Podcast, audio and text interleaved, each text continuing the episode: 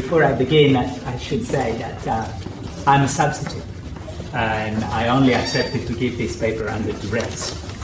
and, uh, and, uh, and, and I had this, uh, this, this, this unpublished paper on, on, on, on, the ways in which settler colonial studies can help an original understanding of uh, Palestine. And, um, and, uh, and then I, I realized that I don't have enough time to read it all, so I will read for you only the very boring bits. um, before, before I begin, I should also say that um, Palestine was on Patrick's mind, always.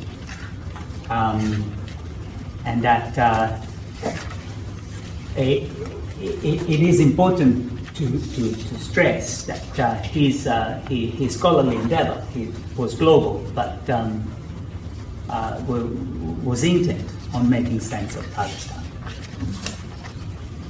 Um, so the bit I'm going to read, it's, um, it's entitled Zombie Exceptionalism. If you, if you watch TV in this country, and I watch a lot of TV in these countries in January, zombies are all over the place. So it's important to, to, to, to contextualize it, where, where, where this contribution is coming from. so I would like to suggest in these notes that a settler colonial studies paradigm may contribute to an original understanding of Zionism and because it explodes Zionist exceptionalist narratives. It explodes exceptionalism. First of all, Zionism was never meant to be an exercise in exceptionalism. It was dedicated to the fundamental rejection of a state of exception. Settlement was Herzl's response to anti Semitism. He thought that Jews would be excellent settlers, better than other settlers elsewhere, and that by doing would respond to systematic fabrications about being. In this respect, Herzl's approach was similar to that of Marx. Marx had famously argued that the Jewish question would be extinguished through full assimilation. These would have acquired, would have meant, would have required, um, would have amounted to a revolution. Herzl did not want a revolution, famously, and thought that integration without revolution could only be achieved outside of Europe, where Jews would do what Europeans typically do outside of Europe, and thus fully become Europeans volitional displacement and settlement were Herzl's alternative to the prospect of assimilation as revolution. In this, he was indeed an original, one among many to offer displacement as an alternative to growing revolutionary tensions. Thus, settlement was not a means to an end, and Zionism was not primarily about the state. Zionism was primarily about settlement. In this context of type of in, in the context of a type of prefigurative practice, it was end. And the state was an afterthought. Settlement, nothing else, was the absolute core of Zionist practice. Settler colonial studies can thus help decenter the state from the analysis of Zionism as an historical phenomenon. This focus on the act of settlement and its redeeming charge, ostensibly uh, rather than the outcome was common in the context of what has been called the global settler revolution. And um, if James Belich, the theorist of uh, the global settler revolution, focused on the 19th century, the history of Zionists demonstrate that the settler revolution lasted longer than we generally assume, not that Zionism was exceptional. The relationship between the political traditions of settler colonialism in general and the state is indeed fraught. Settler colonies often resulted in strong states, but this was often not their original purpose. The settlers that displaced to the various frontiers of settlement during the age of the settler revolution and understood their movement as endowed with inherent sovereign capabilities were actually and often escaping consolidating sovereigns. The Zionists who similarly moved to Palestine had very good reasons to escape consolidating sovereigns. The branches of this is another part Anyone acquainted, for example, with the contestations pitting Federalists and Anti-Federalists and their successes during the early Republic era in the US would recognize a centrifugal tendency. The settlers' loyalty to their sovereigns is always conditional to their being distant and remain so, except when they are needed for, to fend off geopolitical challenges mounted by resisting indigenous people. The settler's loyalty is not absolute. Settlement is. States can promote settlement for their own purposes, they often do, especially imperial states busy managing a variety of ethnic collectives, but states ultimately promote themselves. They are their own primary concern. States control populations, all populations, even if they very rarely control them as equals. Settlement as a political form, however, is primarily about the selective reproduction of one social political collective in the place of another. Zionist understandings of history as heading inexorably towards the establishment of the state fundamentally misunderstand Zionism as settlement. Settlement is a very particular social formation. Unlike states, settlements aim to supersede themselves. For example, they aim to extinguish indigenous presence and autonomy, tame the wilderness, establish the institution of a settled community, etc. Settler colonial studies can allow an original reflection on the contradiction between settlement and states, and on occupations. A very particular colonial form developed by the US after the Mexican War and perfected in the context of a century and a half of overseas interventions. That, like settler colonialism, is aimed at superseding itself. But in the case of the colonial occupation of the Palestinian territory, it's at. It is not only about decentering the state by focusing on settlement.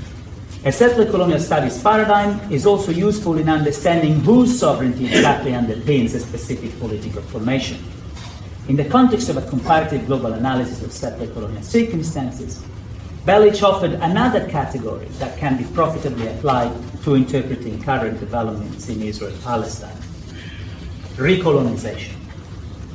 His Belich's argument upturned received narratives of settler colonial national and economic development, constructed around a dependent foundation followed by independent destiny.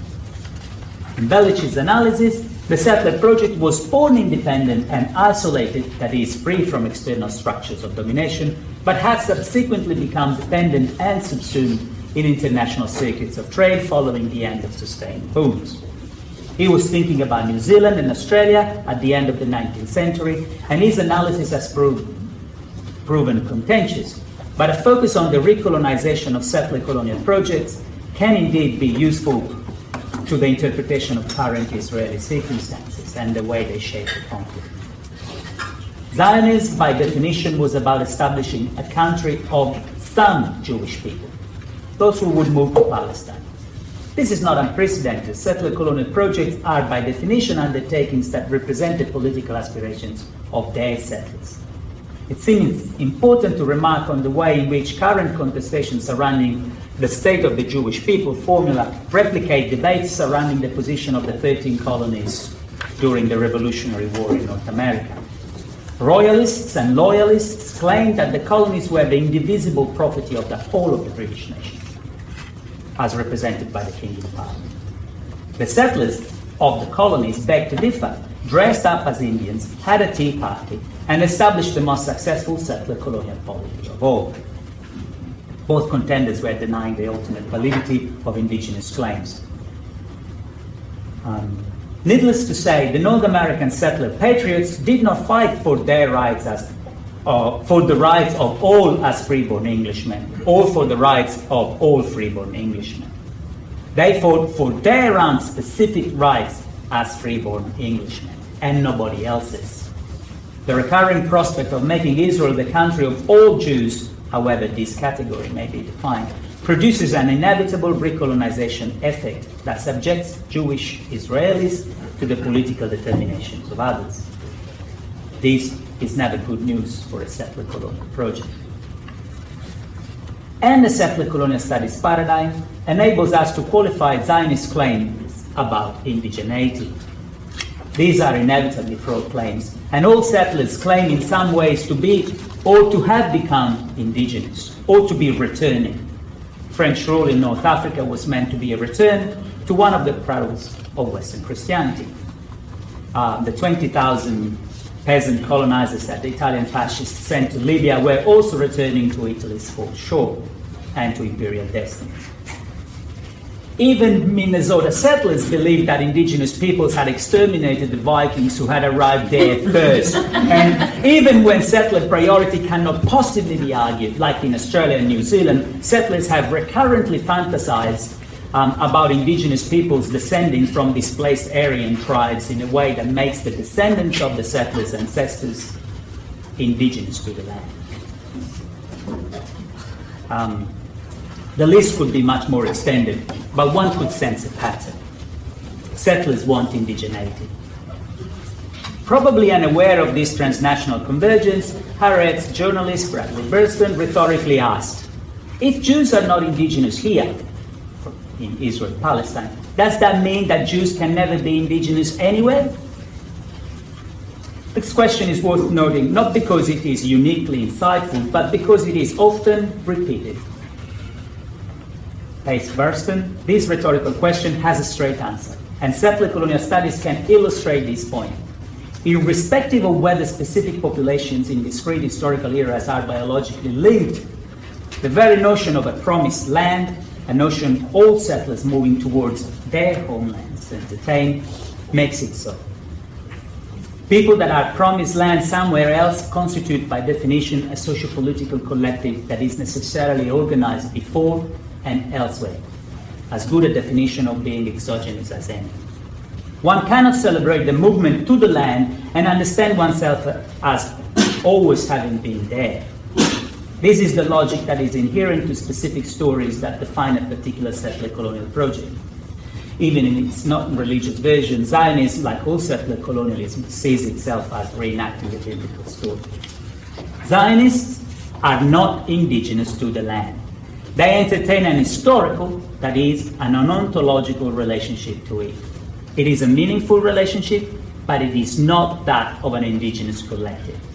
Settler colonial studies can help going beyond paralyzing assumptions about opposing national narratives. The narratives are not opposed because they are similar, symmetrical, and mutually exclusive. They are opposed because they are ontologically different, incommensurable, and asymmetrical and therefore actually compatible. Indigenous and settler claims that are equally construed as legitimate coexist today in a variety of settler polities in the context of the so-called politics of recognition. Neo-Zionist commentator Uri Elitzur concluded one of his interventions is an arch settler, uh, is a late arch settler, remarking that, and I'm quoting, without the story from the Bible, we are a colonial European settlement in the Middle East. Bible aside, and yet that the biblical story is that of a preconstituted polity, that is, of a polity that is construct, constituted elsewhere, should be apparent. And it is significant that the law giving episodes are three and that they all happen outside of the promised land in Sinai, Exodus, in the wilderness, Leviticus, Numbers, and at the edge of the promised land, Deuteronomy. Many commentators insist that the settler colonial studies paradigm denies the Jews' historical claim. But by the very nature, historical claims are incompatible with place based existence, which is a good definition of what indigenous life is. Historical claims are about returning to history, about the expression of political agency through time. There is nothing unique or necessarily wrong with this type of collective political existence, but pointing settler colonialism out is definitely not a negation of historical claims. On the contrary, it is precisely a recognition that Zionism has nothing but historical claims, and therefore is not an indigenous movement. Elitzur's argument was premised on reasserting a unique relationship between Jewish land and people. Some have even argued that this relationship is defined by aboriginality, and many Zionists Canadians are actually arguing that Jews are aboriginal to the land. That, that's what it is. Um, these claims misconstrue the Bible, in particular the part when there is a collective movement from one place to another, and neglect the actual histories of European settlement overseas. In particular, the part where there are collective sovereign movements from one place to another. Exceptionalist claims that rely on circular repetition have no actual life of their own. Hence, they could be called zombie claims. In actual fact, it is actually the other way around, and it is precisely because of the Bible that Zionism has built a colonial European settlement in the Middle East. A settler colonizer cannot be indigenous. They are forever and asymptotically indigenizing without going native. All settlers face this predicament and associated ambivalences, unlike other colonial sojourners who dream of returning back home and do not mind remaining aloof. But being subjected to indigenizing processes or actively shaping them is not the same as being indigenous. It is its very opposite. One mode of being rules the other out. This is why settlers can never become natives. Even decolonization cannot turn settlers into indigenous. Indigeneity, thus, becomes a crucial ideological battle. The primary reason why denying someone else's indigeneity is important from a settler point of view is that it relieves the settler project of the burden of effective indigenization. This is the settler's colonial logic. If no one is indigenous, then the settler claim is as good as the indigenous one.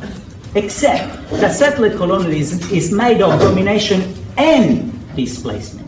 And the focus on displacement in this instance is specifically designed to redirect attention from ongoing structures of power. In the context of this discussion, and to emphasize Palestinian indigeneity, we need to focus on a specific mode of domination and on the relationships it produced it is the settler that brings the native into existence, noted Fanon. Of course, what he meant is that it is the settler that brings the native into existence as native. There is no indigeneity without settler colonialism, and there is no settler colonialism without indigeneity. Palestinians are indigenous because they understand themselves as originating from their country, because they entertain an ontological relationship with it, and because they are subjected to the domination of a social political collective that, on the contrary, has an historical relationship to it. Denying indigeneity is usually performed either by saying that a particular collective originates from somewhere else, that is, it never was indigenous and that they have actually come from somewhere else at a particular point in time, and therefore they have an historical relationship to the land, just like the settlers, or by emphasizing that that particular collective is no longer indigenous, that it no longer lives as a collective in the same way it was living when it was indigenous, and that they are an historical collective, just like the settlers. Either way, these denials are premised on constructing a discontinuity between past and present. In other words, the settler says, you may be indigenous now, but you were not indigenous then, and therefore you're not indigenous. Or the settler says, you were indigenous then, but you're no longer indigenous now, and therefore you're not indigenous. These arguments understand indigeneity as predicated on history, which is how the settlers aim to achieve their indigeneity. Settlers want indigenous land as well as the ways in which indigenous people own the land. In exchange, they will offer what the settlers have history. On the contrary, indigeneity is not premised on history. Indigenous people have a history, of course, but their indigeneity does not depend on it. They are indigenous irrespective of their historical experience. Besides, by issuing these claims, the settler collective only proves that the indigenous counterpart is indeed indigenous this claim can only be made in the context of a settler-colonial relation in which there is a motive to deny indigeneity and there is a relationship of domination that makes that denial enforceable. This is my last paragraph, so I'll finish The crucial question for settler colonial movements, whether they admit to their settler coloniality and indeed whether they do not, is how to be effective and convincing indigenizers. One efficient way to do so is to craft appropriate foundational stories. A more legitimate claim to indigeneity, even if not an unqualified one, can be acquired. Ask Sir Walter Scott, who knew a thing or two about foundational stories and knew that the descendants of Britain's rulers were not indigenous, and yet was interested in retroactively legitimizing their rule when he wrote Ivanhoe. Or ask Virgil, who sought exogenous legitimacy for an indigenous polity and made sure that settler Aeneas married the daughter of the Latin king, Lavinia. Creusa, Aeneas' wife, disappears in the mayhem of Troy's destruction and is presumed dead. He, Aeneas is devastated but free to remarry after she appears to him as a spectre, predicting his imperial destiny. The Aeneid, the Aeneid is a very crucial story. guys. Narratives that sustain the notion of political accommodation with an indigenous polity are absolutely necessary to settler indigenizations. They can sustain very solid settler colonial projects, but there cannot be genuine settler indigenization without a recognition of indigenous collective existence and legitimacy.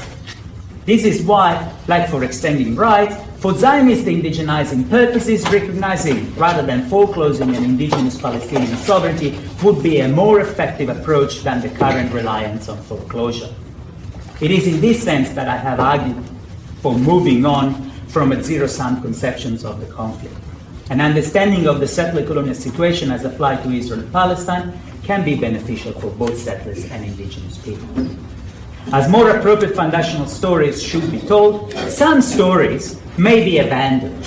The law of return, for example, is premised on a particular narrative that inhibits settler indigenization precisely because it declares that an exogenous element is as much indigenous as one that has already indigenized. This story undoes the work of settler colonialism. The notion of a state of the Jews similarly forecloses settler indigenization by preemptively declaring that all Zionist indigenizing efforts are ultimately futile. So, here is my response to some of the papers that were presented yesterday.